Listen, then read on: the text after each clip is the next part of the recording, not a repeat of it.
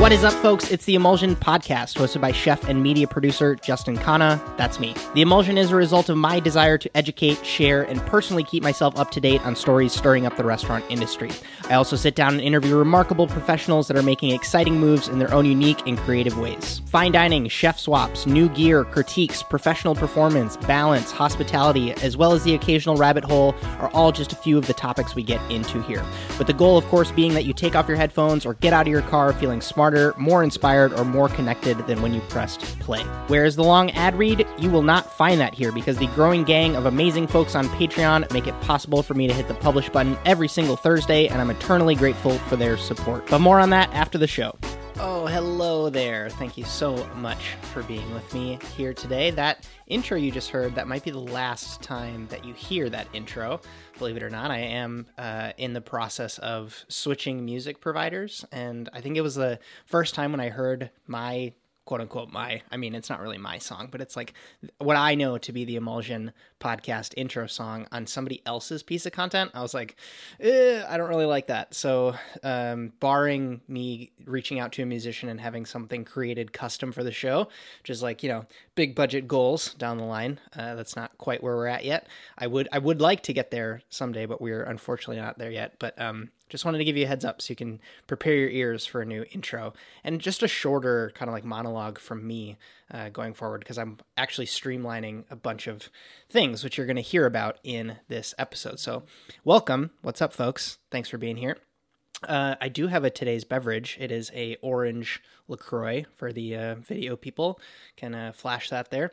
The this episode in particular, it's it's a new year. It's a new episode of the podcast, but it's not a new format for me to do. This is the third kind of playbook, quote unquote, that I've created and that I've brought into the world and that I've shared publicly uh, with my learnings from the year prior, and then just kind of like a heads up of what I'm thinking to in the next calendar year.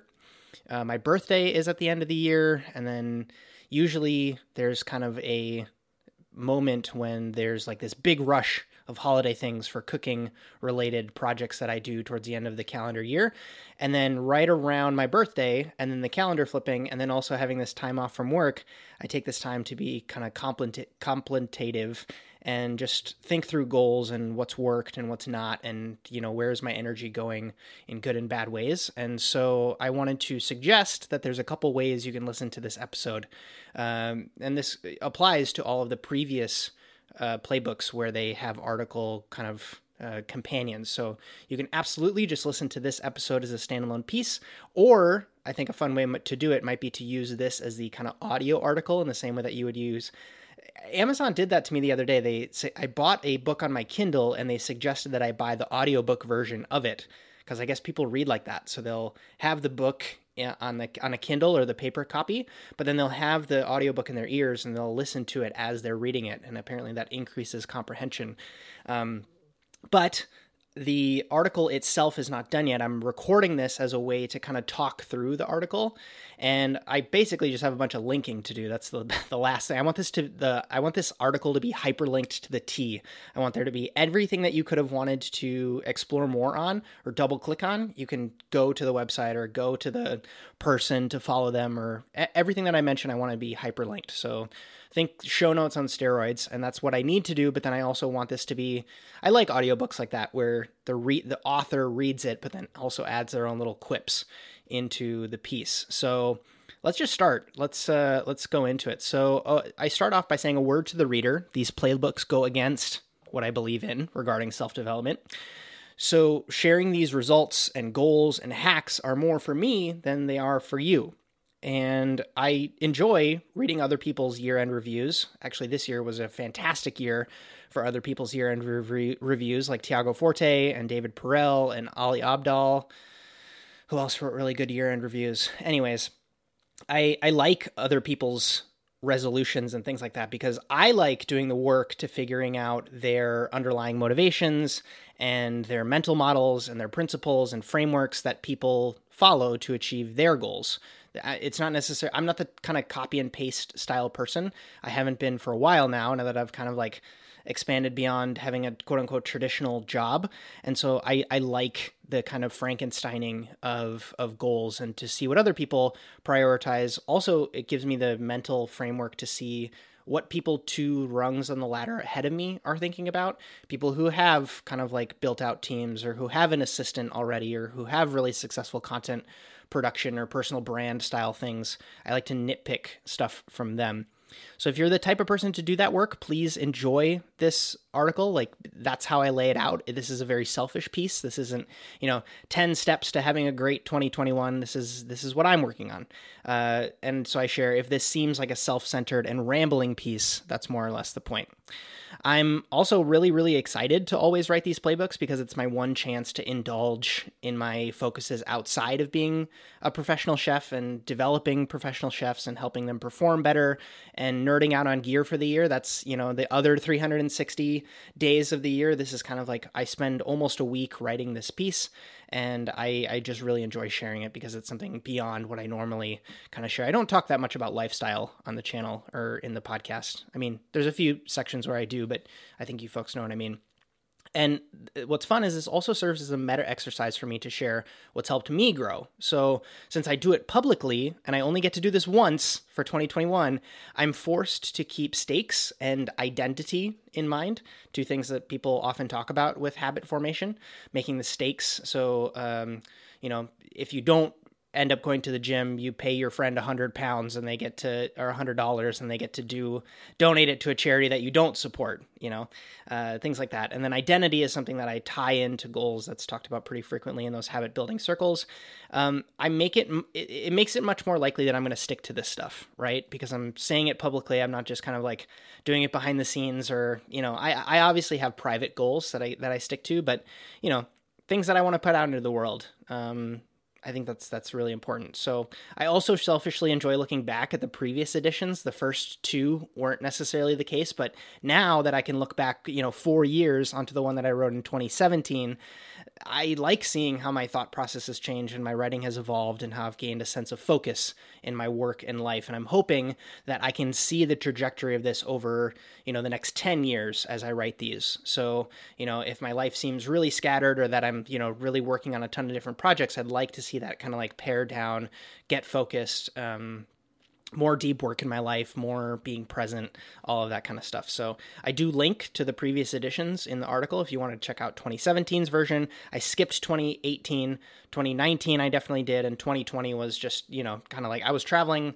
uh, at the beginning of that year, and then I just I, I did like a update vlog, but there isn't a 2020 uh, playbook, and I'm really glad that I didn't write one because I all of that would have had to get thrown out with the bathwater, unfortunately. So, this edition itself of the playbook breaks down into different sections in previous years. This breaks down into health, wealth, family, work, hacks, and favorites. So, this is just kind of like my tactics, uh, favorite websites, favorite. Um, blogs. Uh, oh, and there's a worth following section too. So maybe uh, in the final piece, I'll combine those two of like uh, Instagram accounts I like to follow, email newsletters I read every single week, stuff like that. So Please enjoy, and I, of course, link to the audio version of this now. So let's get into the health section. My interest in improving and optimizing my health started in 2018 when both of my parents received some pretty sobering diagnoses. Previous to then, I would always answer the family history health questionnaires with like NA, or I would just put none on any sort of kind of chronic or diagnosable conditions. Now, unfortunately, I have to affirmatively mark cancer and Parkinson's. So during my quest to find the most long term and sustainable preventative measures, many of which I covered in my 2019 playbook as I was kind of really getting into exercise. And I think I talked a little bit about mental health, but I also talked about my diet, which I was, you know, kind of keeping top of mind and trying to stay focused on. But this year, I've really taken to heart the principles the principles of Dr. Peter Attia. I've watched all of his lectures. I listen to almost every single podcast episode he puts out, even though a lot of it is kind of like way over my head because uh, I'm not a medical professional. But um, I like his principles. I think he's done some incredible work on the relationship between health span and lifespan because it's not just the goal to live longer. The goal is to be healthy longer and be able to do everyday tasks longer. And many of his principles principles exclusively seek to extend my window before I receive similar diagnosis because he's done a lot of work saying that. Uh, well, I say it here. He shares that centenarians who die, who live to be over 100, they don't die for different reasons than people that pass in their 70s and 80s. They're just better at delaying the onset of neurodegenerative, heart related, and cancer forming issues. So, assuming that the genetic odds are not in my favor, I should be following a similar protocol, or at least I'm going to try. So here's what I plan to change or continue. So the first one is an eight hour feeding window. So if truly delicious pastries are off the table, which ha- they have been without my normal travel schedule, that's like my favorite thing in the world is to wake up in a new city and go get a coffee and a pastry at a, at a new pastry shop. Um, aside from that, I don't really crave breakfast. It's not really my thing. Um, so since I also prefer to train in the morning and I like to do so on an empty stomach, I will often push out my training because I like to. Tr- if I eat, I need about an hour. It's like the old lifeguard analogy with swimming. I need about an hour to digest, and I feel like that kind of. What do I do in that hour? You know, so I like to do so on an empty stomach so that I don't eat breakfast and then feel like I have to kind of like sit around and wait, answer emails or whatever. So, eating my first meal at around 10 a.m and then Anna getting done with work at around five, so we eat around five thirty. Like that's the window, you know. Ten a.m. to six is when I eat, and that's just kind of how it works for me. I, I, don't really have to do anything um, special. It's mostly bookended by those two routines. So if I get done with training at you know nine, um, and then I kind of eat breakfast at around ten, and then stop eating at around six. I don't need to use an app or a timer to track those things. And I don't beat myself up if I, you know, have a bag of popcorn at 7:30 p.m. or if, you know, Anna eats breakfast and I want to have the other half of her bagel in the morning, you know, like that's at 7 a.m. That's not the worst thing in the world. But for the most part, an eight hour feeding window works really, really well for me. I would like, I think, to try fasting. Uh, let me just type that in here. I would like to try um, a like 48 hour fast in 2021.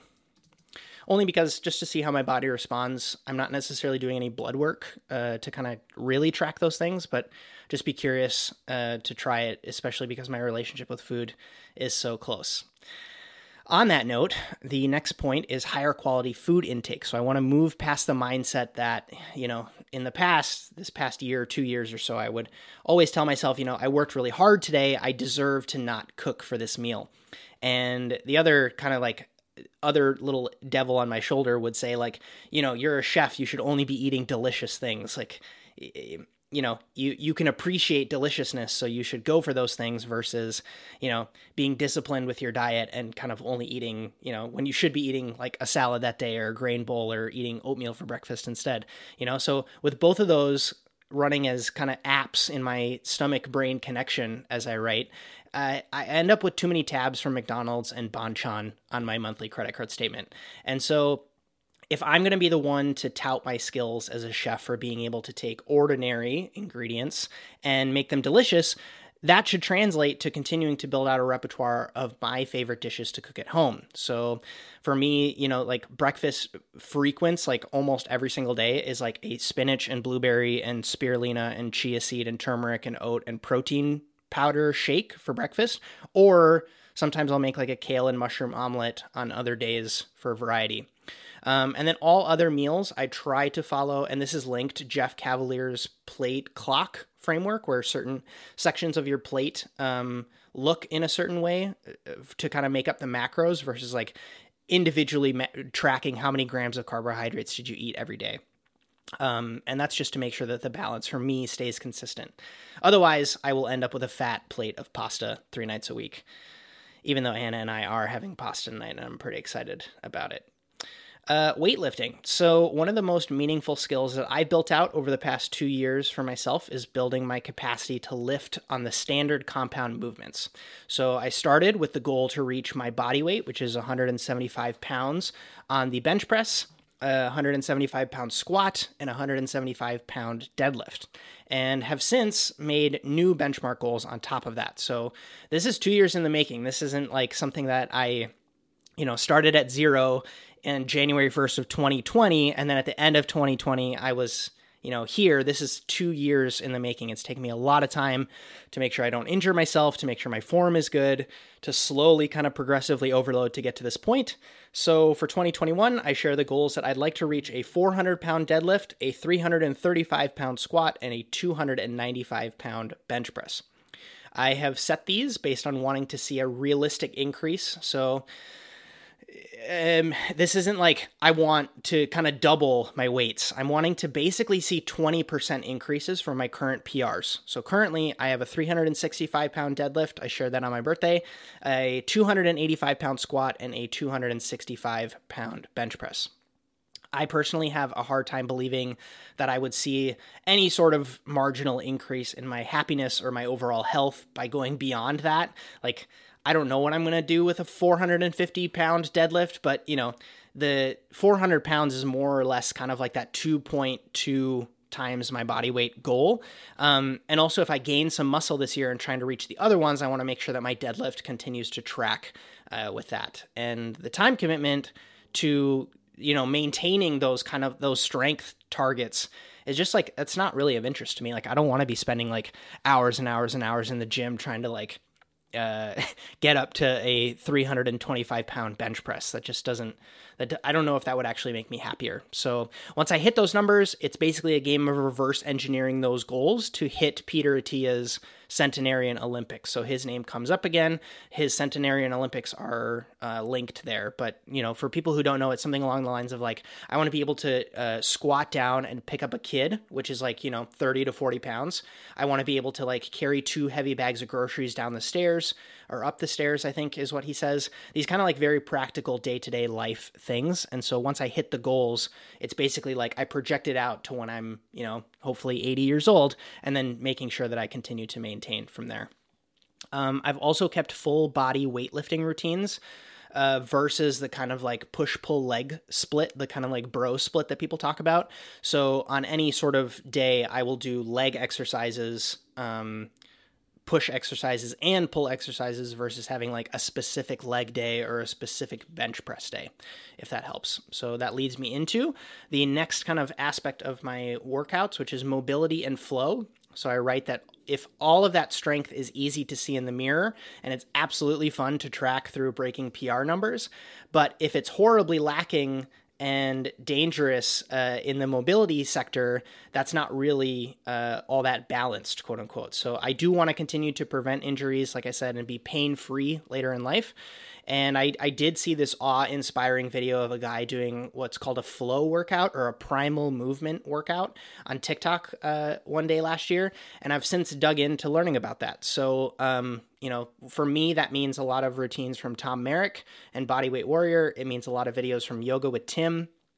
Um, I don't know if I'm going to be doing these kind of like really flowy, like on my hands, uh, doing handstands types of things, but you know, being able to touch my toes, I think, is a great goal and something that I'm, you know, certainly going to work for uh, going into this year. So I do leave my kind of like uh, workout routine. Uh, I am working out six days a week these these days, which absolutely helps my sanity. But you know, Mondays, Wednesdays, Fridays is weightlifting in the gym.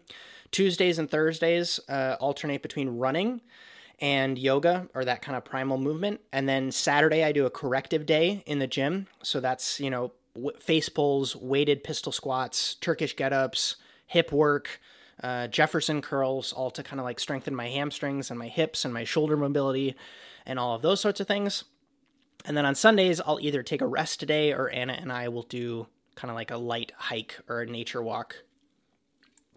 You know, do some forest bathing. I write that I've fallen into this incredibly greased groove with this routine, and since it maps to my longer term goals, I will continue the trend this year. I'm not really looking to change up my exercise or training routine uh, for 2021.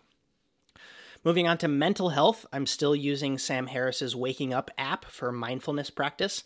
I've challenged myself in the last month of 2020 to increase my meditation time from 10 minutes to 20 minutes. So that's a new change. And I realized after that kind of experiment that yes, I was able to consistently take 10 minutes to become, you know, all the things he talks about being aware of your thoughts, tracking your patterns, calming down, However, I find a massive difference in the mental unwinding that happens by just doubling the duration. So going from 10 minutes to 20 minutes. And shout out, tweet at me if you have the same experience because it was really profound for me.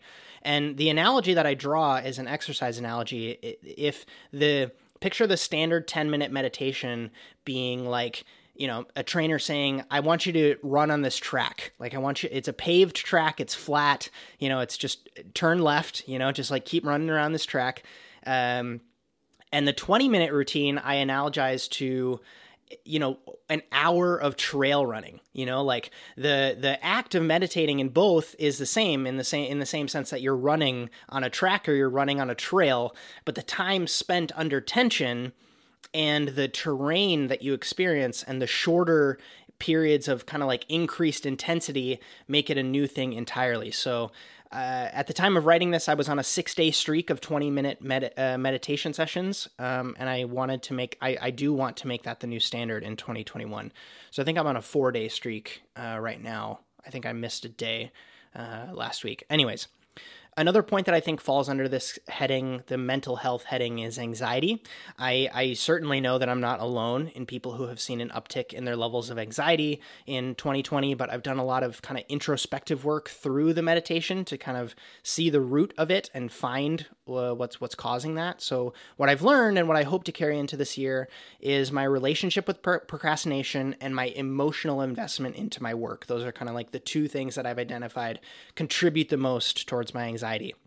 So what I write here is how the typical cycle uh, looks for me in getting anx- uh, you know larger than normal levels of anxiety. So how it works for me is I will say yes to a thing, then I will become emotionally invested in a successful outcome. I think that's pretty normal. Uh, then because I want the adrenaline rush, I want to kind of crush it out just before the deadline. Like I want to feel that, you know, basically how I felt, you know, working on the line in restaurants where you're just kind of like you're you're really in a, in a flow, you're you know maxing out your skill set you're showing people you know what you're capable of and what that leads to is since I don't dig into the work right away, that increases my anxiety about the outcome. And then my emotions intensify around the project. And then I leave a quote in here of David Perell's definition of procrastination, which is coping with challenging emotions and negative moods. That's what procrastination is. It's not pushing things out, it's you coping with challenging emotions and negative moods.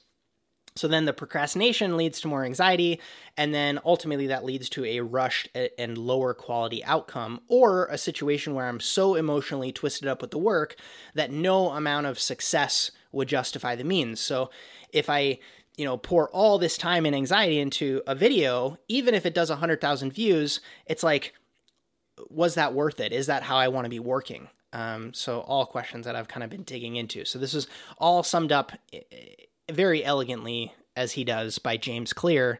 And the kind of little bit that I write is action relieves anxiety. And the full quote is working on a problem reduces the fear of it. It's hard to fear a problem when you are making progress on it, even if progress is imperfect and slow. Action relieves anxiety. End quote. And so the goal for 2021 for me is more action obviously. Uh, acknowledging anxiety when it arises. I think I've done a really good job at being able to spot that from a mile away. And of course, not ignoring the emotional involvement, but accepting it as part of the process, right? He says in that quote, if, if progress is imperfect and slow. So that to me, the the kind of like counterpoint, the balance of that is is patience and accepting imperfection is kind of like part part of the process. So you can see more about my plans for how I plan to use my time in the work section of the playbook, which you know you're obviously going to get to uh, later on in this podcast. So I do leave a bit in the health section about alcohol consumption.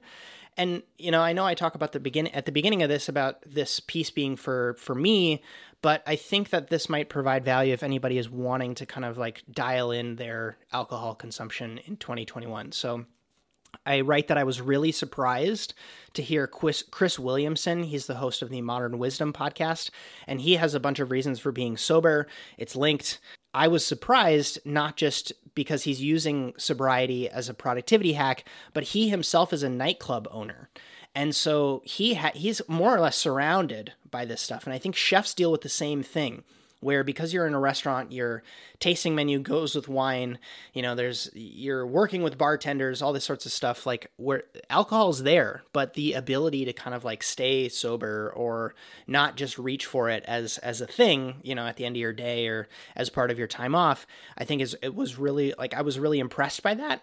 And so I wanted to kind of double click there and he shares that drinking in excess and spending copious amounts of money to do so take away three things. They take away your disposable income they take away your disposable calories and they take away your disposable time.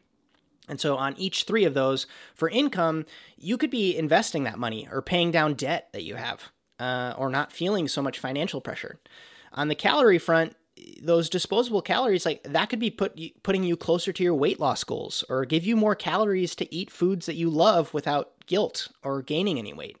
And then for disposable time this isn't re- directly referring to the time spent drinking because I think that those points, like, I'm not saying you just become a monk that stays inside and you don't do anything social in your life, but the he he talks about the wasted mornings and afternoons that are spent, you know, quote unquote, recovering from the previous night's activities. That's the disposable time that you're losing when you kind of drink in excess.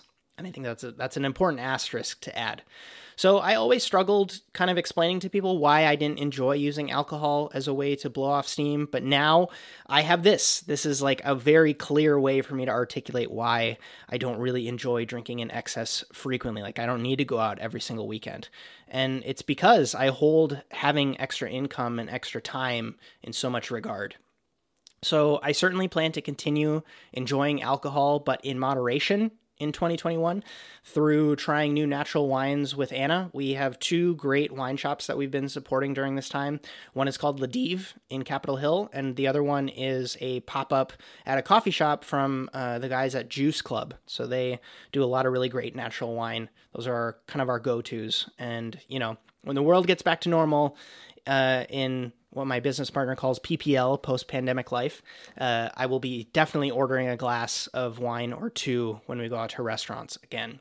So, for me, uh, another thing that I add is that for meetings that take place during happy hour, if those end up being a thing this year, I will inquire about zero proof cocktail options from the place that I'm enjoying that happy hour at. Or I will challenge the bartender to make like a really delicious version of LaCroix, you know, like put some fun aromatics in there, like I don't know, grapefruit and lemon verbena, and then put some sparkling water on it, and then I'll drink that.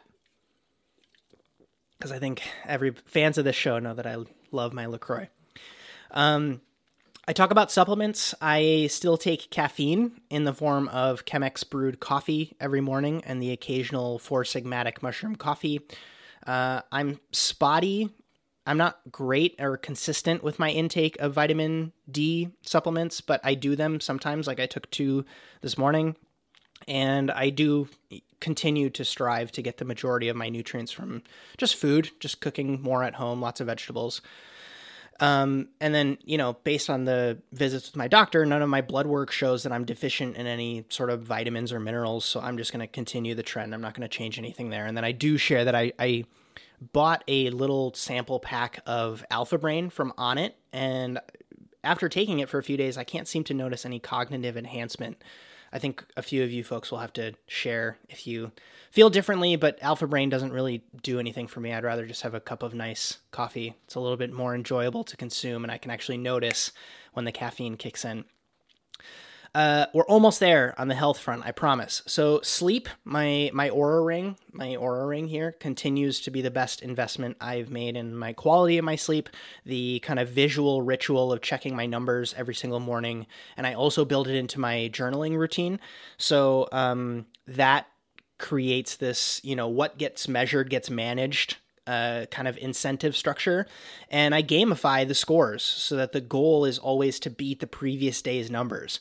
And if I'm feeling really good that day, so if I get like a sleep score of like 92 out of 100, I will typically try to have a harder than normal workout that day, which then of course tires out my body. So then like I have to, you know, my readiness score isn't as good or, you know, like that's the game. And so because that tracks to these other goals that I have in my life, it's just, you know, obviously a win-win. So I do kind of, uh, oh, I say for those of you that follow the email newsletter, you will know that I experimented with blue blocking glasses from Ra Optics this summer, and they've transitioned from being on the ritual shelf. So, you know, the thing I do every day kind of routine to the break glass in, cl- in case of bad sleeping habits shelf. So, you know, if I'm having issues, I might continue to use them again, but I'll just I, I am not great at remembering to put them on. Sometimes I do, sometimes I don't. But as long as I can keep my mental health and my exercise routines in check, I don't really seem to have that many issues falling asleep at night, which I'm really really really grateful for. And I don't add it in here, but um, I try to get eight hours of sleep a night. Sometimes it's you know seven ish. Sometimes you know it's eight and a half hours don't usually sleep nine hours. That's that's rare. if I'm like really really exhausted, I might. But last bit in the health section, I promise, is talking about tennis. So I rekindled my love for racket sports in 2019. I was really hoping to dig into them in 2020. But unfortunately, with a lot of tennis centers having to close, and I, I, more or less just wanted to keep my in person time with my typical pickleball buddies to a minimum. I've really, really fallen off of that train, and it's sad. My my goal is to reach a 5.0 USTA tennis rating. Uh, and so what that means is that you're able to kind of like do certain strokes in a kind of like acceptable way. You can, uh, it talks about your serve, it talks about your footwork game, and that kind of gives you an overall rating. And then based on your rating, that's how you get uh, paired up in matchmaking in kind of tournaments. So, to make sure that that is something that I stick to. When the tennis center near my place opens again, I want to invest my time and my money into hiring a professional tennis coach. And then I do write that maybe you will see me doing some competitive matches in 2022. Let's see. I don't, I don't really know if that's going to be the plan or not. I, but I do want to keep calling my friends to play pickleball. There's a park um, just north of kind of like downtown Seattle where it's really really fun to play, uh, and it's just fun because it's it's it curbs my competitive cravings as well.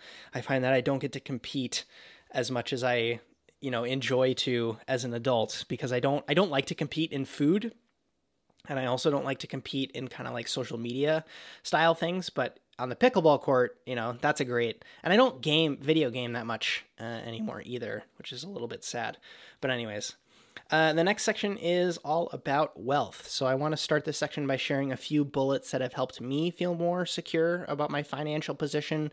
I certainly didn't grow up with any mentoring in this arena. Both of my parents have very skewed ways of looking at money individually. And that for better for worse, forced forced me to seek out my own learnings and my own principles. So I in the past kind of like when was it? Last summer i shared all this information with my younger sister to help her build a foundation hopefully. And i hope to do the same for you if you're in a similar boat. Again this is not you know this isn't financial advice. This is me sharing what principles have, have worked for me. And so the first one that i that i write here in the wealth section is eh, to acknowledge your financial thermostat setting so I spent the better part of my career in professional kitchens, and my setting was around $5,000, right? So what happens with a thermostat in a house? If it's too hot, it measures to kind of, it takes measures to cool things down. And if it's too cold, it kicks on the heater, right? So for me, because my setting, I was set quote unquote at 5000 whenever i would get above that since i didn't have any other long-term goals or plans for retirement or anything like that i would find a way to you know buy a new knife or go on a trip somewhere or i would just end up seeing it you know evaporate because i would eat out too much right and then on the flip side, if I found myself with $2,000 in my account, which was way lower than where my setting was at, I would find a way to adopt a more frugal mindset or take on projects that made me more money. I would do some freelancing or, or stuff like that. And, and the magic for me happened when I started kind of scoffing at my own self defined thermostat setting. And I raised it to $10,000. I just said, you know, like, I'm not going to be satisfied until there's ten thousand uh, dollars to in my bank account, you know. And what was funny when I did that was that the same behaviors happened, but my net worth increased. And so, I guess my question for you, and this can be rhetorical, or you can actually take some action on it, is what is your thermostat setting at if you're in a similar boat to where I was, you know, three, four, or five years ago? And then what would happen if you were to increase it in 2021? I think that's an interesting thought exercise. Uh, emergency fund. We have to talk about an emergency fund. There's there's a reason that almost everybody preaches having three to 12 months of expenses as step one in financial literacy. And I was not the person to have one. Uh, even maybe three years ago, I didn't really have that much money set set aside for for emergency times. But regardless of kind of your long-term goals or budget plans or which for personal finance personality that you're following the fund this emergency fund gives you options. So even if you don't plan on quitting your job with this expense security 2020 taught all of us that cash cash flow disruption is real and it's really debilitating when it when it happens and you don't have a backup plan for it. So it's a sobering reality to kind of hear about the percentage of Americans who would go into debt with an unexpected $400 expense, and I was certainly there.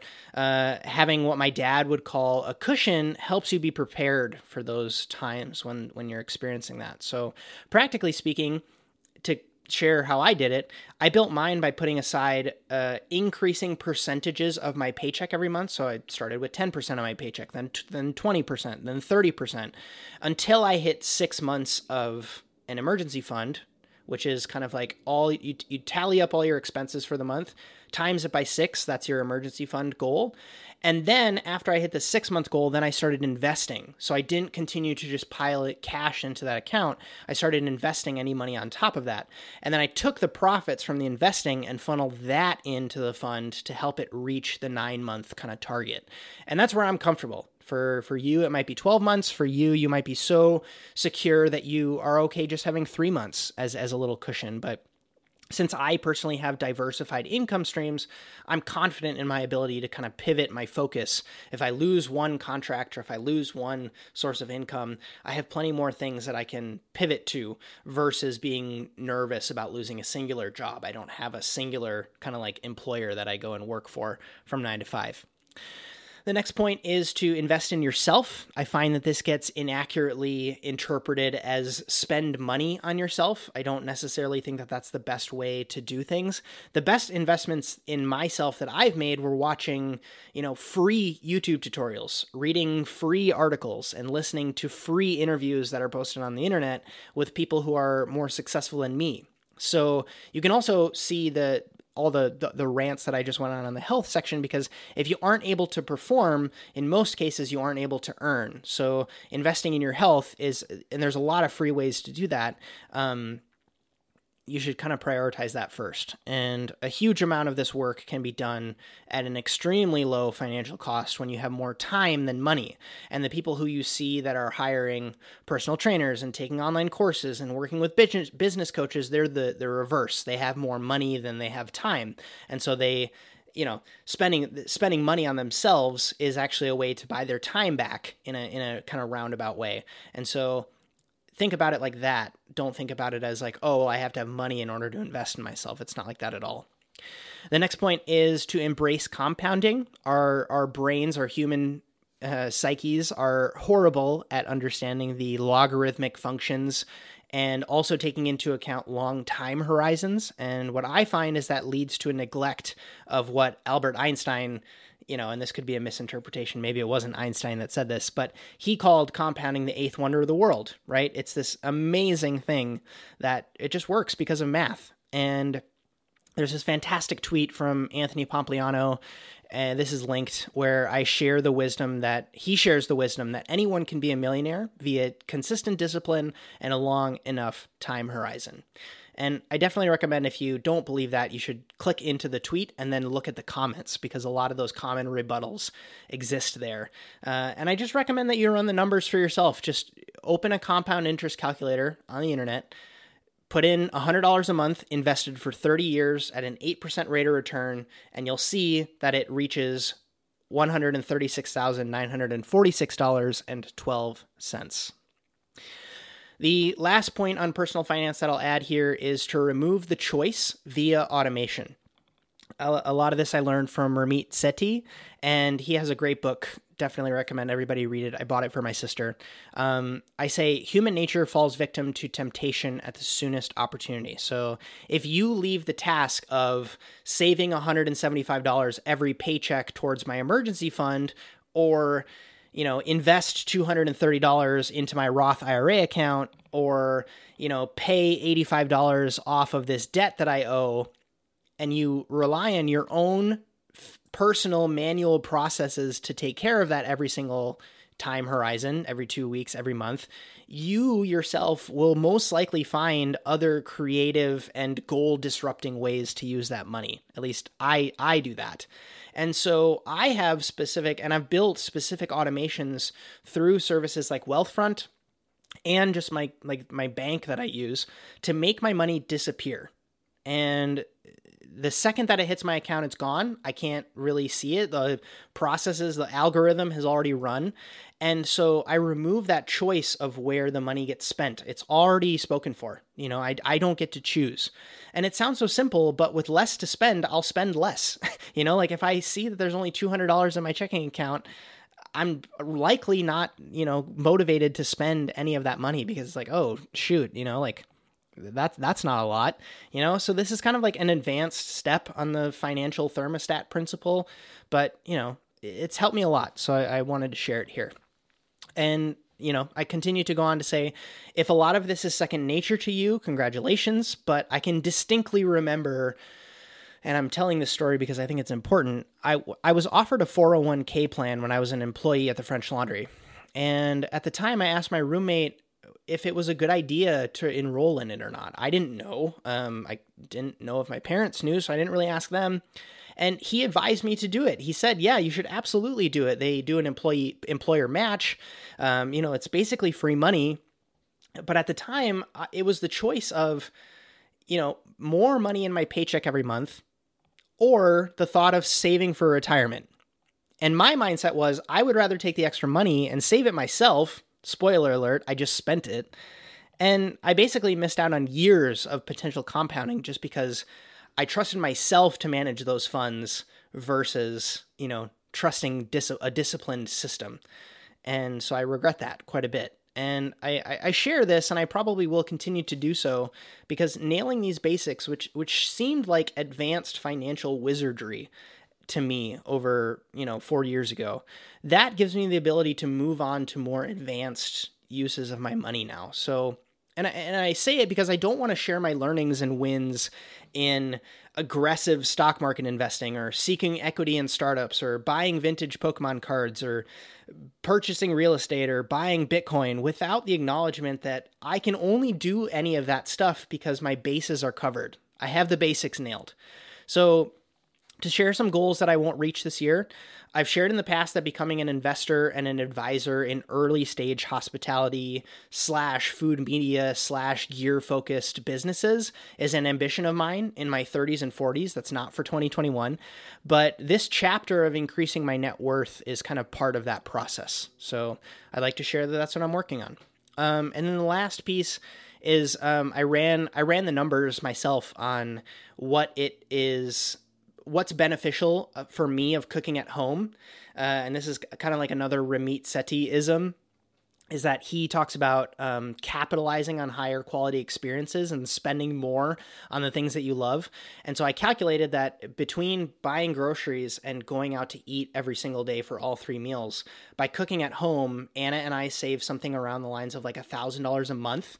Um, which is just bonkers. And it's not to say that I don't want to support restaurants. It's just that I don't. I want to be able to continue to go out to nice places uh, without guilt uh, financially. And so there's going to be a lot more cooking at home for me this year. And does that come with content? I don't know. Maybe maybe it does. Leave leave something in the comments or tweet at me if you want to see more of what I cook at home for my wife and I. Huh. Check it out. New setup. I thought I was going to be able to get something like this set up uh, yesterday. Sorry for people who aren't watching on video and listening to this as a podcast, but uh, yeah, new setup, new lighting, new day. Let's uh, let's continue on. So the next section is family, and I start off that section with a quote from Harvard Business Review that says People who are driven to excel have this unconscious propensity to underinvest in their families and overinvest in their careers, even though intimate and loving relationships with their families are the most powerful and enduring sources of happiness. And that's from an article that they posted called How Will You Measure Your Life? So I officially started a family in 2020. That's kind of like more looking back I married Anna in October, and we will celebrate being together for 10 years this year in 2021. So, after 28 years of this kind of inward focused progress and work on myself, the paradigm has, of course, shifted. And this timing coincides with a deeper connection to my family on my father's side in India, and I've grown to see them as a huge priority in my life going forward. And I share that the combination of my my mother and my sister uh, who's you know kind of like 18 months apart from me they don't feel a connection to India or see value in fostering the relationship. And then combo that with the fact that my father is an only child and doesn't have any siblings to hold the connection to that heritage. And then also, many of my relatives in India, aside from one cousin that I have that lives in the US, they've grown up there and they don't travel outside of the country. So a lot of that makes me feel an immense sense of responsibility towards keeping that bond with the culture present through travel and connecting with family and making interaction with India much more of a thing than it was for me growing up. So that's something that I want to prioritize going forward. Um, obviously i don't think that in, traveling to delhi is going to be in the plans for 2021 but i could be wrong things could change Speaking of more plans for 2021, kids are not in the plans for Anna and I. We want to enjoy a couple years of uh, just being married without children yet, but it is going to be a part of the next three to five years for us. So that's something that I'm kind of trying to forecast out and think about. Um, we've uh, we haven't gotten the chance to take a real honeymoon yet either, so we're doing our best to be kind of patient with our timelines. This is one of the sections of the playbook uh, this year that's short. It's the family section is probably the shortest. It's I think it's the second time that family has shown up in these playbooks, and they, as you can see, it I'm I'm seeing a trend getting bigger and bigger. Um, the family section growing in importance, and I foresee it ballooning over the next couple of years. I can see this being one of the largest sections of the playbook going forward. Uh, to keep a thriving marriage, we will continue to work in sessions with our therapist who did premarital counseling with us on a on a less frequent but consistent basis going into 2021. Navigating these changes and these goals that we have for our relationship with a third party has been super super valuable, and I couldn't recommend it enough. If you're a couple that's thinking about getting married or starting to plan for the future, having someone look at your relationship and talk through things with you from a psychological perspective was really valuable. And for me, it helped me understand my wife better, and it allows her and I to look at conflicts and each other's patterns with much less emotional reactivity.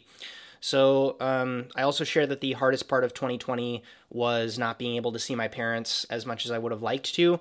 I had immense conviction in my desire to budget time to see them in previous playbooks, but I've had to just kind of settle for calling them multiple times a week in order to protect their safety. Okay, moving on to work. Work was challenging for me in 2020, and I think this is this might be the longest or second longest section uh, of the playbook. I weighed each one of those challenges that I experienced in my work life with the gratitude that I had to the fact that I had available work to do. And 2020 stripped that away for so many. So was, as much as I, it seems like I'm kind of like ruminating over these things, it's it's under the foundation is gratitude. I'm, I'm super super happy that I didn't lose my job in 2020 or have to worry about where my next paycheck was going to come from. But facing those challenges has taught me a lot that I plan to bring into 2021. Uh, the thing that I share is my time spent working will be divided up between these kind of five buckets, is how I'm thinking about them. So the first one is co founder and executive chef of Voyager's Table. Second one is going to be running my online course, which I'm calling the Demi Skills course. I'll share more about that in a second. Three is hosting the Emulsion podcast. Four is writing content for my website, my email newsletter, the Circle community, and that is kind of like the paid way to support me going forward. And then, of course, the video scripts for the YouTube channel. And then the last bullet is coaching and consulting, which I don't necessarily rely on, but they're really lucrative opportunities. And they also kind of like, they make me feel like the kind of explorative work that I do in watching entrepreneurship lectures and social media strategy things and marketing, reading marketing books, uh, all of that can get deployed in these consulting sessions. And overall, with coaching, it, it's it's not something really that scales with my time as well, but I still super see the value of it. And for the people who are wanting to interact with me in that way, I find that it can be really beneficial going both ways because it helps me talk to individual people who are dealing with, you know, one siloed set of problems. And then if i if my stuff if my advice works with them that gives me data you know what i mean? And then i can use that to hopefully help more people uh, progress. So I took for granted the setup I had in 2019. I think a lot of people did, where I was able to cook sustainably in person by running private events through the business that I co own, which is Voyager's Table, while simultaneously working on sharing my ideas and growing my personal brand through my own self published content online.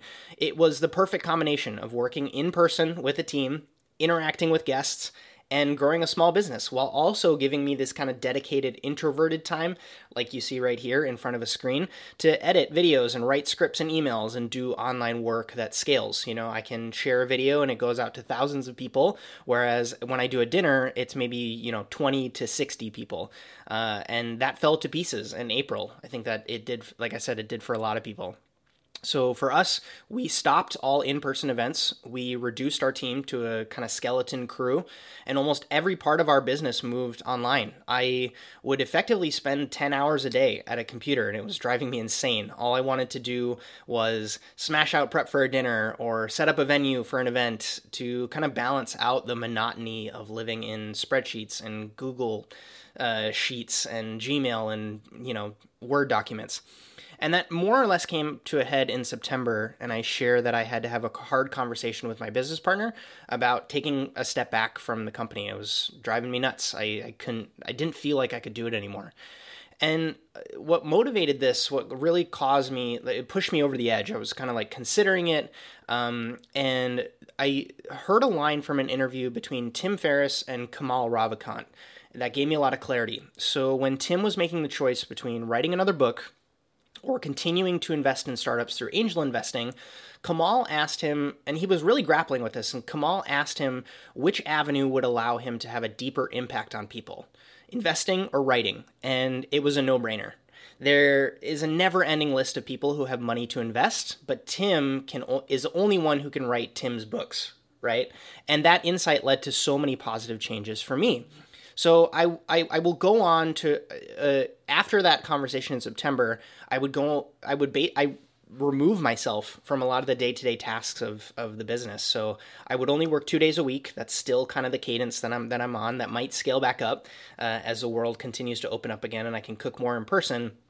And that was really hard. But then at the same time, it allowed the team to learn how to do my work of interacting with purveyors and sourcing product and creating recipe documents and um, putting kits together, right? And we streamlined our offerings for clients too, making, you know, moving away from this reactive kind of custom only model to really creating products that sync with our high level of service for corporate teams who want to gather and entertain their clients, which has been really, really satisfying to see that happen. Because I think the fear when a lot of people uh, feel this kind of working in their business instead of working on their business uh, dilemma is that you think that if you take a step back, everything's going to crumble to pieces.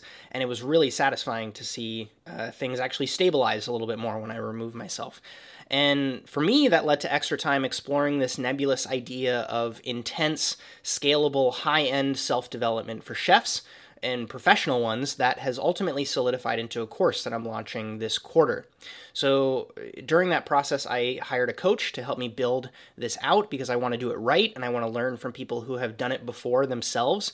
And when I say that, I mean building these kind of like five to six figure a year coaching and course based products. And I'd like to call to light an error that I made in a previous playbook, actually. Um, and this is more in reference to Voyager's table. I need to kind of move this down. No, I need to move this. Uh, yeah, I need to move this down. Anyways, editing note for myself uh, in the article. That's why I'm shooting this. But basically, the error that I made in a previous playbook was that I wanted to, I, I stated that I wanted to execute a $50,000 event. And for me, it was a natural next step, upping the order of magnitude from event budgets. I was doing $500 events, then I moved to doing $5,000 events, and the next kind of adding a zero to that was $50,000. And I knew that I would need the help of a team to scale to, to reach that goal. But in booking our first six figure event for 2020, I didn't take into account the energy suck that would accompany that quote unquote success uh, level metric, I guess, that I that I had set. And after we had gotten that event booked and we were starting to plan for it, I agonized about it. I would ruminate over the logistics of the day. I found myself buried in spreadsheets and run sheets and budget documents and staffing plans, and I knew that on that day I wouldn't I would barely be doing any cooking. I would be tasked with the important job of managing the chefs that were cooking for the event, but it, it wasn't like in my mind, I would think to myself, wasn't that the reason I left restaurants? I wanted to cook more. I wanted to, um, I wanted to be the one executing on the events more, eh, or, or in pop ups or whatever that looked like. I had basically felt that the managing of a team of chefs could be pushed out to be doing that later on in my career. You know, when I'm 45, I can manage a team of chefs. I don't want to do that now.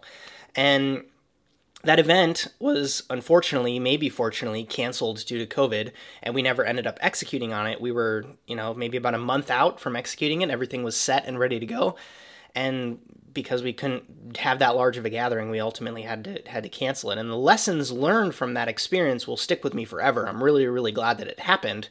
But I'd like to share some of those lessons here so that you don't make the same mistakes, hopefully.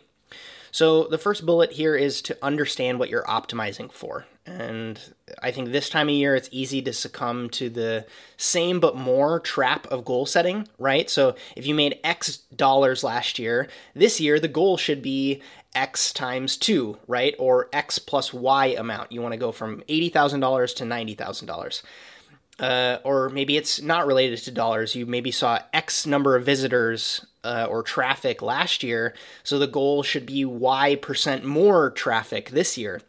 Instead of um, you know, focusing on growing the number of people in the team, how can you grow the individual members of the team so you keep the headcount the same, but you make it so that they can output more and then they ultimately feel more uh, fulfilled at work? That's kind of a rhetorical question for you to ask yourself as you're thinking about these goals.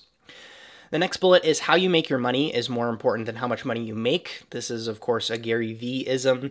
I don't think I realized how important that was until this year. I think we can all acknowledge that there are incredibly, quote unquote, easy and consistent ways to make money, especially using the internet via simply. Um, doing something like uh, arbitrage, right? You buy something for three dollars, sell it for fifteen dollars, or you know, an easy and consistent way is is getting a salaried position, getting a job. Um, there's a great video from Colin and Samir where they it's it's titled "Should We Just Get Jobs" or something like something along those lines, as they're contemplating the difficulty that is having something on your own uh, that that is that is focused on creative quality output versus just profitability. However, if you make money the goal, then you are by definition deprioritizing other factors that ultimately make work satisfying. So, the question that I ask uh, in the article is how can you take your financial goal and swap it with something that's going to bring you an intangible? These things like deeper connection with your team, or an expanded network, or more time for family, or less pressure. The, and, and the funny thing is, by making that swap, oftentimes the the result is that the financial rewards come anyways, and you're happier for it in the end. So think about that as you're um, making goals for the for this year the other the last bullet here is personal goals versus business goals. So for me i wanted the clout to be able to say how much my time was worth and the magnitude of the projects i was working on. I wanted the ego boost of saying i work on $50000 events. And what i should have been focusing on is the quality of the partners partnerships that we as a business get to work on right? I'm also leaning into delegating more in 2021 based on the work of Tim Francis and his company, which is called Great Assistant. I don't plan on shelling out the $3,000 for his recruiting service, but I have a structured approach for creating standard operating procedure documents for my frequently done repeatable tasks, right? So I have a finished video file. It needs to get uploaded to YouTube and keyworded and titled and thumbnailed and all those things. Do I need to be the person doing that? Maybe yes, maybe no. But if I can if if I can if it's a repeatable process and there's a checklist style way to do it, um, Tim Francis talks about the idea that as long as the task has sufficient resources, a strategy, and a clear definition of done, it can be delegated. And so, my question to the chef's reading is Does your delegation process seem like it can fit within this framework from a traditional office? Uh, you should try to give it a shot, right? So, ask yourself Does your team have the resources, a clear strategy, and your objective definition of done in mind when they're working without you over their shoulder, right? Um, I'm also nearing the completion of coming kind of full circle on my rejection that I experienced of the traditional executive chef responsibilities. I made a quip a few years ago in a podcast interview where I'm getting into the core stuff now. So I, I made a quip a few years ago in a podcast interview. I think it was with Ray DeLucci on Line Cook Thoughts, where I referenced the fact that I consider myself to be in the top 1% of line cooks in the world. And my frustration came with the fact that I had hit a salary ceiling. So even though I knew that I was world class on a physical, skill based job where my productivity directly related with the increased quality and quantity of output for the business, which was whatever restaurant I was working in, there just isn't anyone who is paying six figures, $100,000 a year to a line cook, even if they're the best in the world. So I believe that I've come to a conclusion on why this is so frustrating for me, and I'm about to make a left field analogy, but stick with me for a minute. So I think about the architect who is really good at building those kind of tabletop models of office buildings or apartment complexes or high end malls. And the model maker is able to quickly produce incredibly accurate, stunning models that consistently bring the vision of their boss, the lead architect, to life. And by showing these models to clients, it impresses them, it encourages them to take on future projects, and they're even able to pick out details of the construction process that can more align with their models. And but you know, you and I both know the value of the talented and well compensated architect. That comes from coming up with the ideas and selling the clients on big lofty visions and coordinating with contractors and sticking to budgets and being willing to put your brand behind the project and ultimately on the line by building an architecture firm that can survive regardless of who is building those little tabletop models. And for me, I was foolish and selfish to think that as a line cook, aka the model maker in this scenario, that I could continue to increase my cooking speed and my effectiveness and my consistency and ultimately demand a higher salary because that's not what demands the higher salary. What I've kind of realized and come full circle on is increased compensation typically comes from leverage, which I learned through reading a bunch of Naval Ravikant's book. Uh, there's a book that's on one of these shelves here. Uh, Eric Jorgenson just came out with a fantastic almanac of Naval's work when you're in when you are a great line cook you're a master in the restaurant you work in by being a proxy chef. You're able to take the dishes the recipes and the techniques that are taught to you and replicate them day after day for the guest. And for me that journey was incredibly difficult. It took me years to get to that place. And it was one of the most satisfying achievements of my life when i finally nailed it and felt like a competent and confident and high performing chef. And you make the transition from cook to chef but there's this level beyond that which is not no longer about your chef skills your cooking skills and much more almost entirely about your skills as an entrepreneur and as a leader. And since then i no longer seek knowledge from famous or well-known chefs to learn about business building. I get more value from entrepreneurs who have built businesses that are much more sustainable or profitable or scale more effectively than restaurants because my disbelief in the standalone restaurant model still holds true. I still don't think it's the best idea to have a restaurant be your only source of income and revenue. However, just because I'm taking knowledge from three to four rungs above me on the ladders of success, that doesn't mean that I can't share value to the people one or two rungs below me. I took this from uh, David Perell as well. Each and every one of the abilities and skills that I learned through adapting to all these different environments, going through culinary school and ultimately into high end restaurants, and you know, mastering different techniques like sauce making and protein roasting and open fire cookery and a little bit of pastry work and then going into recipe creation and r&d and managing a team of creatives and being able to stay cool under pressure leads to this kind of huge competitive advantage that i feel like i have so since we've all come to see the benefits of being able to adapt in the face of change or you know maybe we've flailed uh, attempting to do so, there are these foundational pieces of knowledge that either I learned along the way or I wish that someone would have taught me sooner. And I think we all can acknowledge that techniques, the the individual recipes, the build outs of the space, the menu structures, the brigade setups, the prep styles, and even the cuisine changes from restaurant to restaurant or, you know, from restaurant to catering company to cafe to private chef. There are a million different positions available to, to chefs now. So I asked myself, what carries through? What if we all have to relearn each one of those aspects of a new kitchen, so the techniques, the build out, the recipe, the menu structure, the brigade setup, the prep style, the cuisine, if we have to relearn all of that, what do we bring with us everywhere? And that's been the motivation in my mindset taking into developing the course that I brought up earlier. So it's called the Demi Skills course. So it's the French word for half, demi, symbolizing the other half of skills that are required for peak performance, but they aren't systematically taught and I use the word skills, it's called the Demi Skills course, meaning that they're able to be taught, they're able to be learned, and that you can improve upon them. So, as I write this playbook, I'm in the process of the first set of slides in the curriculum, and there are likely 8 to 12 candidates that will be part of my beta test, my first run through. And I will take those slides, I will teach these slides to those 8 to 10 people. They will get lifetime access to the course, and then the the you know, the entire cohort will run through the course together. And then the goal there is to get to a point where I bring in people to teach the course um, as mentors, either people who have graduated and continue to do those things, or I kind of emulsion podcast interview style them, figure out what makes them productive and adaptable in different kitchen environments, and use that to make the curriculum better going forward.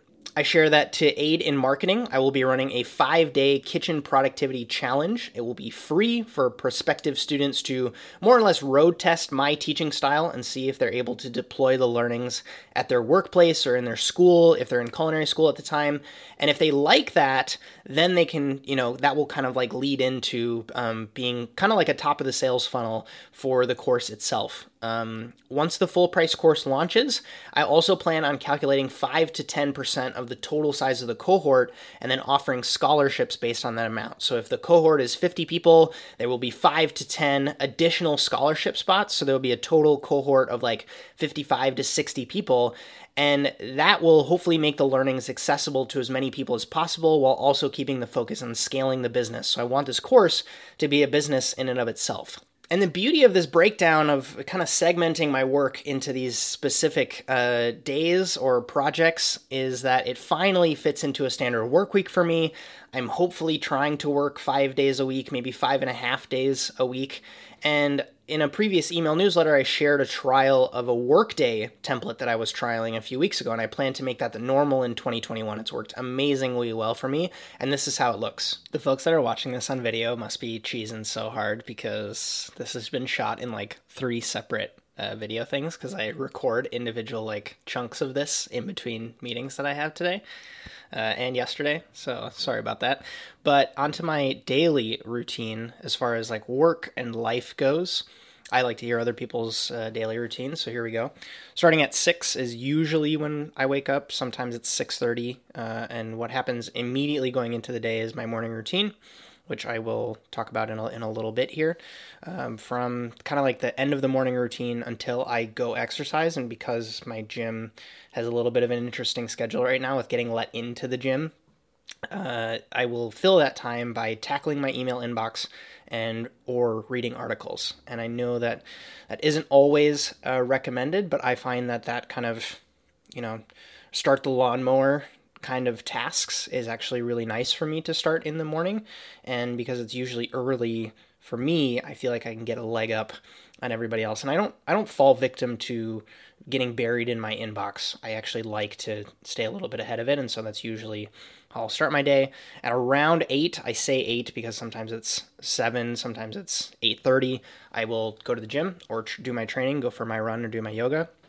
Then at nine, uh, from nine to nine forty-five, I usually am in phone calls and meetings. Uh, 9.45 to like 10 o'clock i'll have my first uh, ingestion of food so that's my breakfast from 10 o'clock to 2 o'clock that's my blocked four hours of usually i try to do deep work on a day like today uh, it's currently like 12.30 and i just had like a one hour long meeting because our team just prevents, presented a bunch of stuff for us for you know kit delivery stuff and meeting uh, event software style stuff so it doesn't always work like that, but I find the more days that I can have that 10 a.m. to 2 p.m. blocked off and get writing done, my output is just better. So I can manage to slam through a to do list. I use a Pareto timer um, on my phone called Forest, which is really, really nice because it gamifies that process for you. And then during my journaling sessions in the morning, I have to tell the journal how many trees I planted the day before, which has been really, really nice. So if you're someone who needs to do a lot of kind of like computer related work and maybe you don't like it, but you enjoy the idea of doing it in 25 minute sprints, it's a really, really good app to download. I have been trying to um, schedule in walks uh, in my day. So from 2 o'clock to 3 o'clock, if I can get that 30 minute walk in, that usually gets me close to my activity goal that my, my ring tells me that I need to hit. Then from 2.45 to 5 o'clock, it's just, you know, more meetings, more calls. I'm going to try to schedule all podcast interviews for 2021 during that window. So, you know, in people's afternoon times, or at least my afternoon times, because as you can see, I'm usually busy in the morning. And then I also leave that to three o'clock ish to five o'clock ish in the afternoon time for errands. So if I need to go to the post office, if I need to go to the bank, if I need to go to the grocery store, uh, that's a good time for me to go because it's usually like after I've kind of gone through the blood sugar slump. Um, I'm not super caffeinated on things, and you know sometimes it works both ways. On my drive to XYZ errand location, I can take a phone call with someone, and so it allows me to kind of multitask even though I'm singularly tasking. And then right around 5:30, 5 to 6 ish is dinner with Anna, which I've already shared. I'm going to be trying to cooking from to cook from home a little bit more uh, from 6 p.m. to 9. That is my blocked try to not work, uh, read, relax, play video games, play cards with Anna, um, have phone calls with the family, FaceTime people. Uh, and then right around 9 9.30 that's when i start my nighttime routine which includes that kind of 20 minute clean up the house uh, drink your last drink of water i'm trying to do like a mobility flexibility stretching routine in the evenings um, and then also just kind of try to stay away from screens. I'm not always the best at that though. And then sleep at 10. So from 10 p.m. to 6 a.m., that's my eight hour window when I try to get sleep. And then I do share a few things to note on this routine that I've learned about myself through experimentation. The first bullet is it's best for me to knock out a few admin tasks before diving into deep work as a quick warm up of the brain. And since finding a 10 minute inbox categorization routine, that's enough for me to grip what's urgent to respond to. The remaining emails can wait until after my deep work session. So I shared that in a email newsletter. Uh, it's a random person on some sort of like internet productivity forum created this ability to, you know, you go in and you star your emails based on do they need to be responded to? These are reference emails, these are read later emails, and these are there's another categorization, but you go into your Gmail settings and you you color code the different stars so that you can just use keyboard shortcuts and go J K J K to go up and down, and then you do S to to toggle between the different um, tags for different emails. And then for me, like I said, it takes less than 10 minutes to go through, you know, the last 24 hours worth of emails received, categorize them, and then I can, you know, jump into them later. And a lot of them ultimately just end up getting deleted, which is really, really nice. And then the second bullet is I have one deep work session per day. If I can manage to get two sometimes that's in the window that I share, that is sometimes in the relaxing time of 6 p.m. to 9 p.m., that's a bonus. So for me, protecting that 10 a.m. to 2 p.m. time from all meetings, all interviews leads to truly, truly profound output. And the days when I miss it are the days when I feel like I'm slacking. I think that's more or less all I want to share about work. The next section is hacks and favorites. And so I'll just share some of my favorite things that I've been either using to make myself happier, more productive, uh, more present, and just favorite things that I've read or consumed or discovered over the past uh, year and that I plan to carry into the next year. So the first bullet is creating and building my second brain in Notion specifically has been one of the best investments of time that I've ever made. I've watched almost every single free video and blog post from Tiago Forte, who runs a course called Building a Second Brain.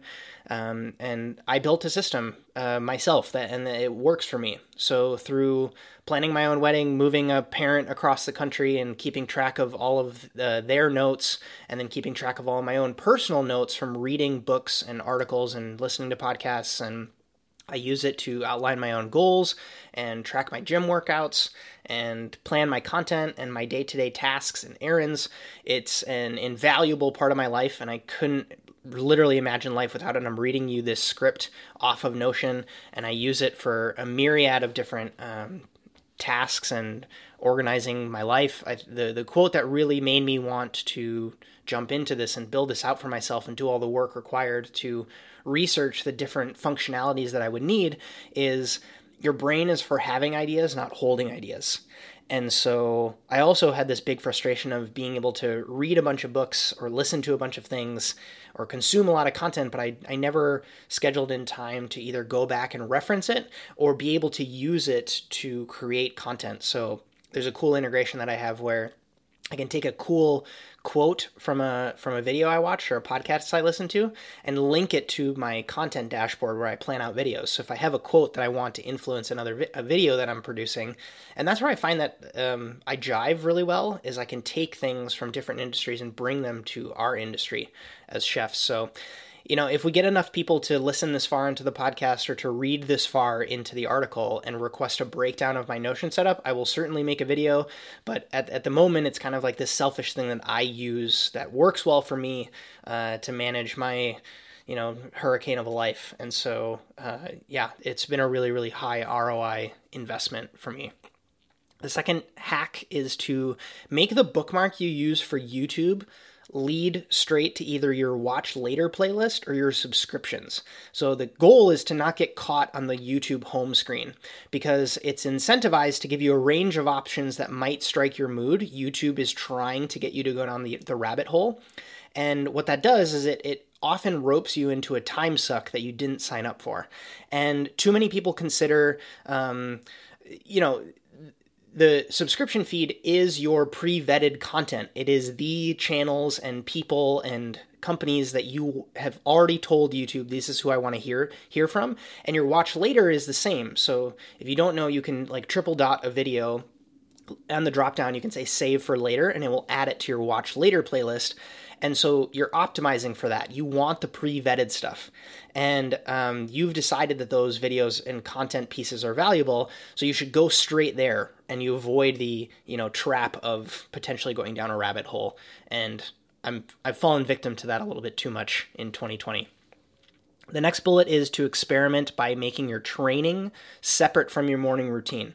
So your workout, your walk, your whatever, it's not to say that they can't bookend each other. So you, it's not to say you can't go from morning routine to training, but having a routine that you can continually stick to, even on days when you're, say, traveling. So, like for me, I would always get stressed out if I considered a p- productive morning routine as including training. If I was on a plane that morning, or you know, on a in a in a cab going downtown that morning.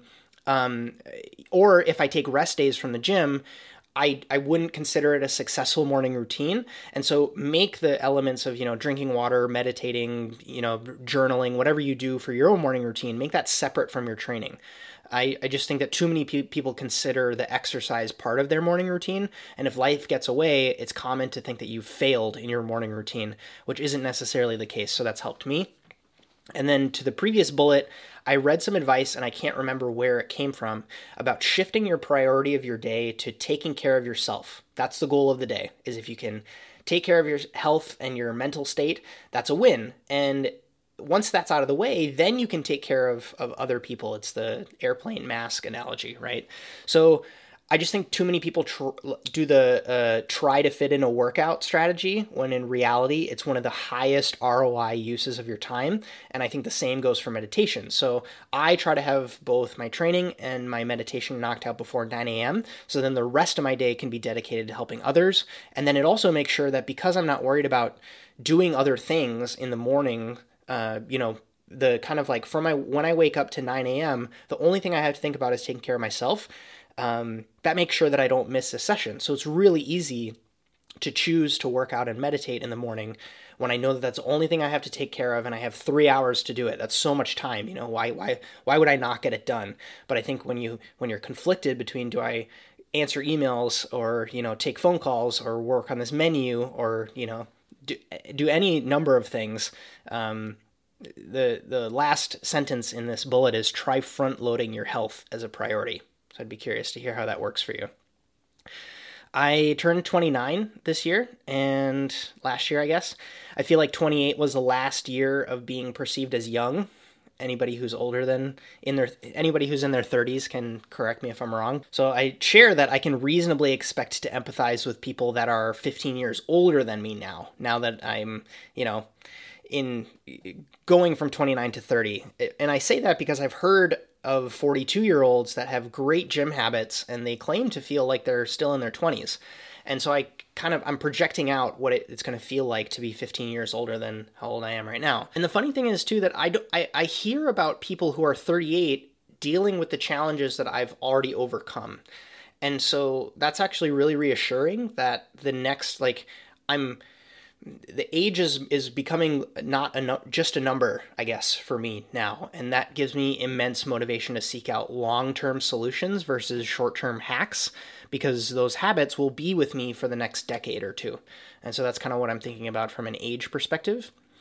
There's a interesting quote that you know I kind of hobbled together from some Ryan Holiday isms, but the quote is "Avoid news, seek lessons," and I think as the day that I'm shooting this is the 7th of January. Yesterday was a kind of a crazy day in the news.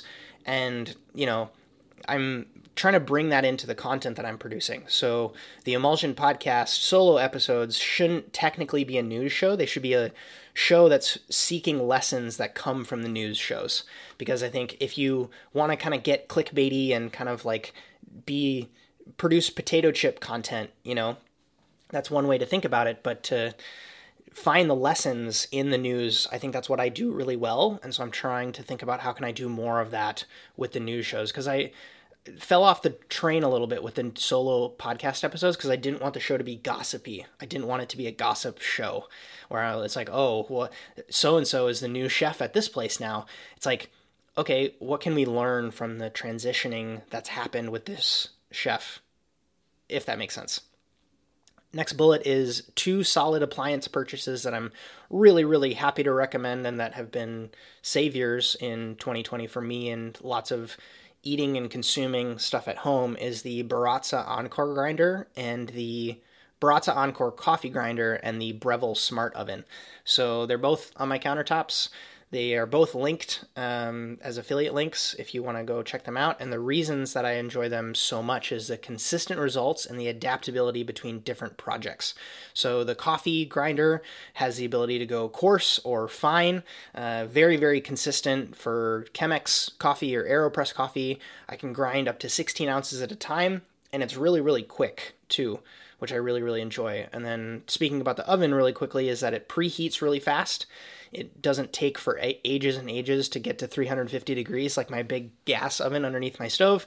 And then it also has really solid settings for air frying, which I aka call blast mode, and then also things like dehydrating, so I can go really low and keep the fan going. And for us in our place here, it fits near perfectly on a countertop in our kitchen, so it doesn't feel like a big clunky appliance. It just kind of feels like, oh, it's on the it's on the oven countertop. I'm repeating a small input but big result part of my morning routine from a previous playbook uh, here because I think it's been super, super valuable for me, which is splashing my face three times with cold water when I wake up. And then I smile at myself in the mirror, which is like this weird neuro uh, psychological hack and it revert it rehearses the mental stimulus of overcoming discomfort and changes your state by seeing yourself visually smile in the mirror and for me, the cold shower routine is great in principle, and I've watched the Wim Hof videos and all that stuff, and I'm sure it has greater psychological effects than just splashing your face, but I know that I can stick with the splashing cold water in my face in the morning part of my morning routine.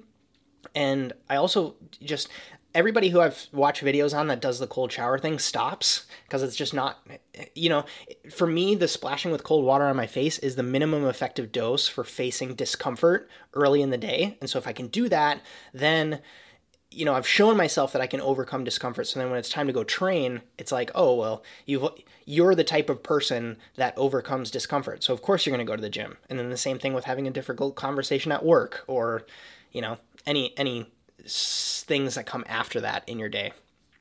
The next bullet is having multiple income streams is a life hack, and investing in them offers benefits through financial security slash options, obviously, by, of course, being different in industry than other forms of income. So, in case that the market changes, like a lot of us saw in 2020, or if you want, even if you just want supplemental funds for other ventures in the good times, I think it's good to have multiple streams of income. It also gives you a new industry to explore. And, you know, so I give some examples. So, playing chess on Twitch could benefit your mental clarity in your accounting job or selling leather strops on Etsy on the weekend can give you a break from your law firm job to provide extra money for a family vacation. So it doesn't necessarily have to uh, directly impact your uh, financial well being, it can give you extra funds for these other things that you find value in.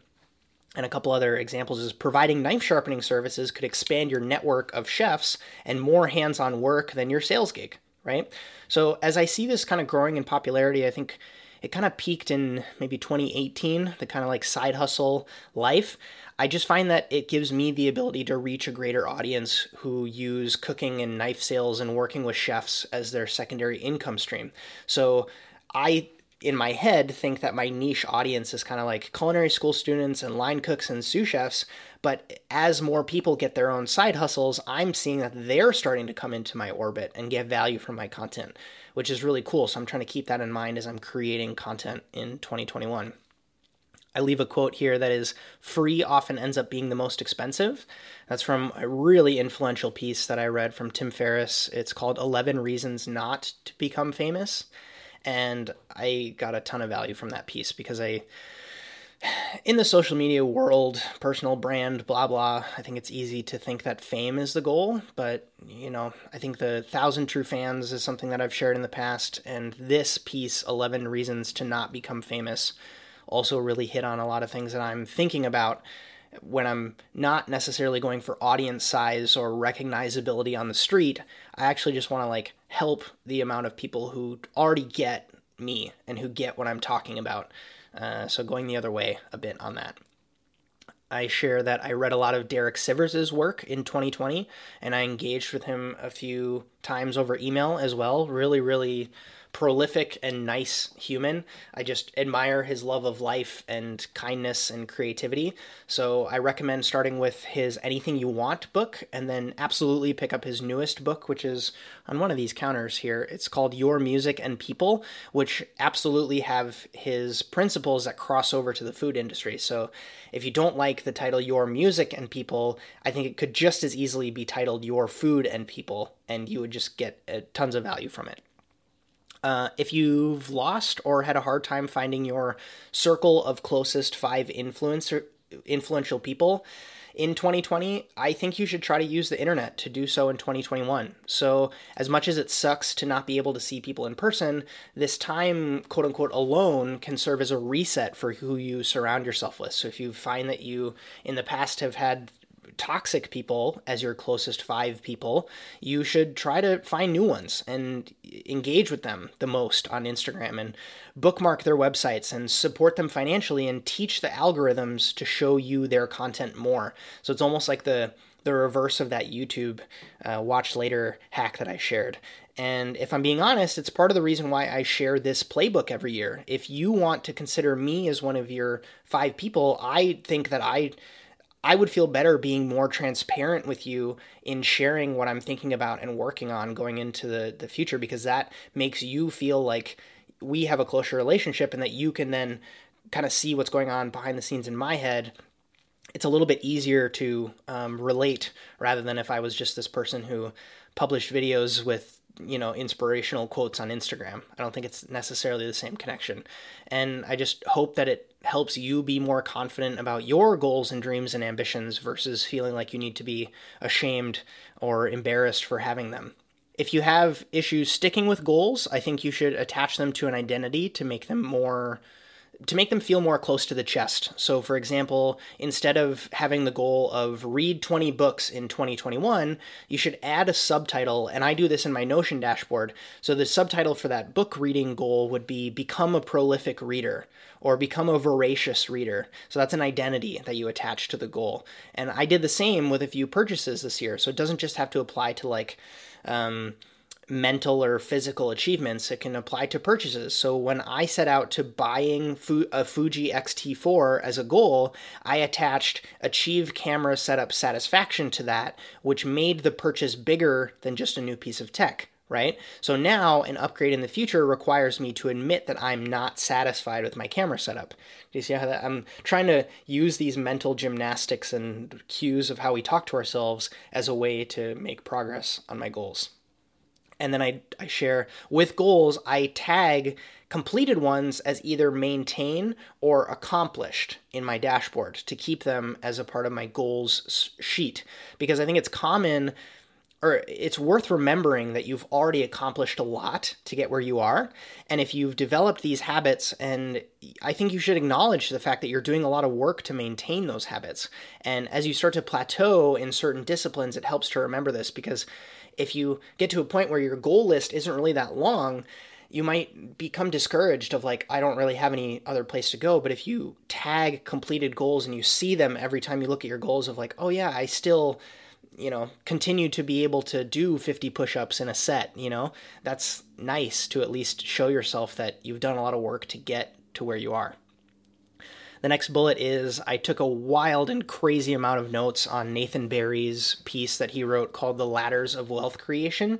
And it's tagged uh, down below. You can also just search it. It's called Ladders of Wealth Creation. And hopefully, you can see how I'm personally thinking about moving up and to the right on his ladder diagram. Uh, it just provided me a lot of value, and he, he spoke about it in a visual way that made a lot of sense to me. And it also kind of like I understand why I was feeling like I had conquered something because I was only on ladder one, you know, and now I'm on, you know, somewhere between ladder two and ladder three. I don't necessarily know if I want to get to the place where I'm on ladder four in his framework, but I got a lot of value from it. So if you're kind of thinking about building wealth and creating wealth or moving uh, into a more leveraged place in your career, I think that you would get a lot of value there and I share that the same goes for the work of Naval Ravikant. I've really been enjoying Eric Jorgenson's almanac that he made. I shared that already. All of the episodes of the Modern Wisdom podcast between Chris Williamson and George Mack on mental models are amazing. So there's four. There's four episodes 101, 102, 103, and 104. Episode 104 just came out, and I feel like it has a few repeats but it's still really, really fantastic. So definitely start with just Google search or just check the link in the article that I shared. Um, mental models between George and Chris on the Modern Wisdom podcast. The last bullet that I share is Noah Kagan has been crushing it on YouTube this year. It's really great to see him do that because I've been following him for almost five years now. And he does an interview with Tom Bilyeu of Impact Theory, and it was one of my favorite conversations I listened to this year. Not just about work productivity and, and success and thinking about goals and how to build businesses, but um, yeah, just life, being happy, you know, finding balance and being present and all that stuff. So he, there's two quotes that I'd like to share uh, from that interview. The first one is quote, "Money spends once, knowledge and relationships spend indefinitely." End quote. That just like I, mind was blown. It was a mic drop moment. And then the other quote is quote, "Only those who get lost should give directions." End quote. And I think about that with myself quite a bit. Of you know, I think the reason that I'm so focused on helping professional chefs perform better is because I know how it feels to not perform well. I know how it feels to suck in a kitchen. And I just, uh, if I can do things to help other people find clarity or perform better, I'm going to do it. And so that's, it really resonated. So, Nah, second to last section here. The last uh, one is just next steps to follow. So the I just share a couple of newsletters and accounts worth following. So I'll just rifle through those kind of rapid fire style here as we close out. So James Clear's 321 newsletter is amazing. He just hit a million subscribers on that newsletter, so I'm not alone in really enjoying that that email every week. The next one is a guy that I've already mentioned. Chris from the Modern Wisdom podcast has a three minute Monday newsletter, which is really, really good. David Perell has two newsletters that I subscribe to. One is called Monday Musings, and the other one is called Friday Finds. Both are really, really good. Um, just to find interesting content from industries outside of food that I really like because he digs really deep into tech and uh, writing and philosophy and history and kind of like world commerce style things. So I, I really enjoy his perspective and what he shares.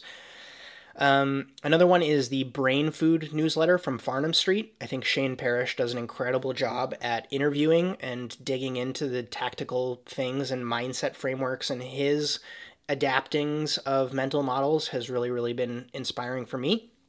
Um, a couple chefs that I want to share is Max Shapiro on Instagram, only because I really like his food, and he just has really good, honest takes on high end food and wine experiences. It just because he doesn't have a restaurant of his own, or he's not, you know, beholden to a specific publication.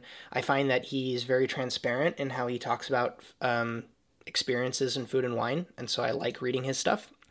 I'm going to share another uh, friend, Omnivorous Adam, Adam Witt, on uh, YouTube and Instagram. I just he's going to blow up soon, and you'll love to see it. So, uh, giving a shout out to Adam here is something that I'm going to enjoy looking back on. Uh, I really like how Nick Muncy uh, from the Toothache magazine has been sharing and shooting and styling food. So definitely check him out if you haven't already. And then obviously just every everyone that I've shared on the Emulsion podcast and that I'm going to continue to interview is just of course people that I think you should follow and support because I get inspiration from them. So um Next steps, this is the last section here. So you can absolutely support my content for just a dollar a week at justinkhanna.com slash support. And then with that, you get access to my online community that I'm really digging into building out this year, effectively taking Patreon out of the picture. I think that's not something that I've really shared uh, publicly with everybody outside of the Patreon supporters. So I'm taking the Patreon model into my own hands. And so I'm putting that on my own personal website, uh, more or less, so that I can do great gear offers and continue the conversation from videos or podcast episodes and do AMA style videos and poll you folks, uh, you know, post unboxings of the gear before the review video kind of thing is how I'm thinking about that platform. Um, so definitely check that out. Please, if you are listening to this as a podcast only, or even if you're not and you've gotten value from the Emulsion podcast previously, I would love to have you leave a review on iTunes. I know it doesn't seem as helpful as financial support, but because podcasts don't have a discoverability thing, that's how it tracks is how how are the listeners and subscribers enjoying the show so it just shows the food section of the podcast sphere that you get value from this show and it ultimately helps new people find the show and become listeners of this podcast. So I would appreciate that. That's linked uh, down below. Or if you're in iTunes and you listen on Apple Podcasts, please just go ahead and leave a review. And the last request is to kind of just tweet at me or email me your thoughts on this whole thing, regardless of where you're reading or how you consumed it. I would love to hear your thoughts, what you what you found valuable, or what resources you might like to share with me based on the goals that I've shared. And that's that's it. That's what what you can expect from me in 2021 when I'm thinking about, what I'm working on, and what I'm prioritizing. And I just thank you for letting me share this. Uh, I know that it's not. Uh, in particular the content that a lot of people follow me for specifically, but as I'm starting to transition, I'm starting to see, oh, well, if I can perform better and prove that chefs can actually have a reasonable amount of healthy lifestyle and balance and prioritization of family, I can see myself wanting to teach that to other people. And so I'm using myself as the guinea pig first and kind of trying to learn in public at the same time by sharing what I'm working on. So, yeah, find links in the article itself. Uh, subscribe on YouTube if you haven't already, because there's going to be a lot of great content coming soon. And I hope you We did it. You're in outro land now. Thank you so much. I appreciate your ears more than you'll ever know. Hey, by making it to the end, you're the type of person that I want to speak to directly. This little production is constantly growing. If you enjoyed this episode, if you like what I'm trying to do with this show and want to make sure more people can find us, a free way to help out that takes less than three minutes is to leave the emulsion a great review on iTunes. If you didn't enjoy this show, please also leave a review. I'm happy to take any constructive feedback you've got. If you want to learn more about supporting this show with your hard-earned cash, patreon.com slash Justin Khan is the place to do that that. I've got tiers starting at just $1 per month. Let's say you just like being involved through suggesting stories to be covered or asking questions to my interview guests. You can stay up to date by following along on Twitter or Instagram. That is linked up in the description for your convenience or always available on justinkhanna.com. If you're on YouTube and listening, you can take this show on the go because this is available on all podcast platforms, including Spotify. And if you prefer video versions of things like my interview shows or the shorter intermezzo episodes, and you're listening audio only, please check out my YouTube channel to see more of that. Now's normally where I'd say, My name is Justin Khanna, and I hope you have a good one, but you've probably got another podcast episode to listen to. So I'm just going to get out of the out of the way here. Excuse, excuse me. Pardon me.